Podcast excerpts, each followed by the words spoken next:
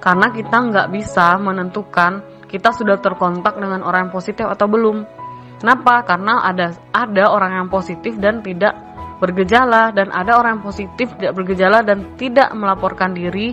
Misalnya nih ada tetangga yang baru pulang dari Jakarta tidak mengurung diri di rumah lalu teman-teman berinteraksi sama dia ternyata dia bawa kumannya, eh bawa virusnya tapi dia nggak nggak ada gejala sama sekali dan dia tentu nggak ngelapor dong ke rumah sakit terdekat dan tidak ter, terdeteksi positifnya. Tapi karena dia udah ketemu nih sama kita kitanya lagi jelek imunitasnya jadinya kita yang kena. Nah itulah kenapa harus physical distancing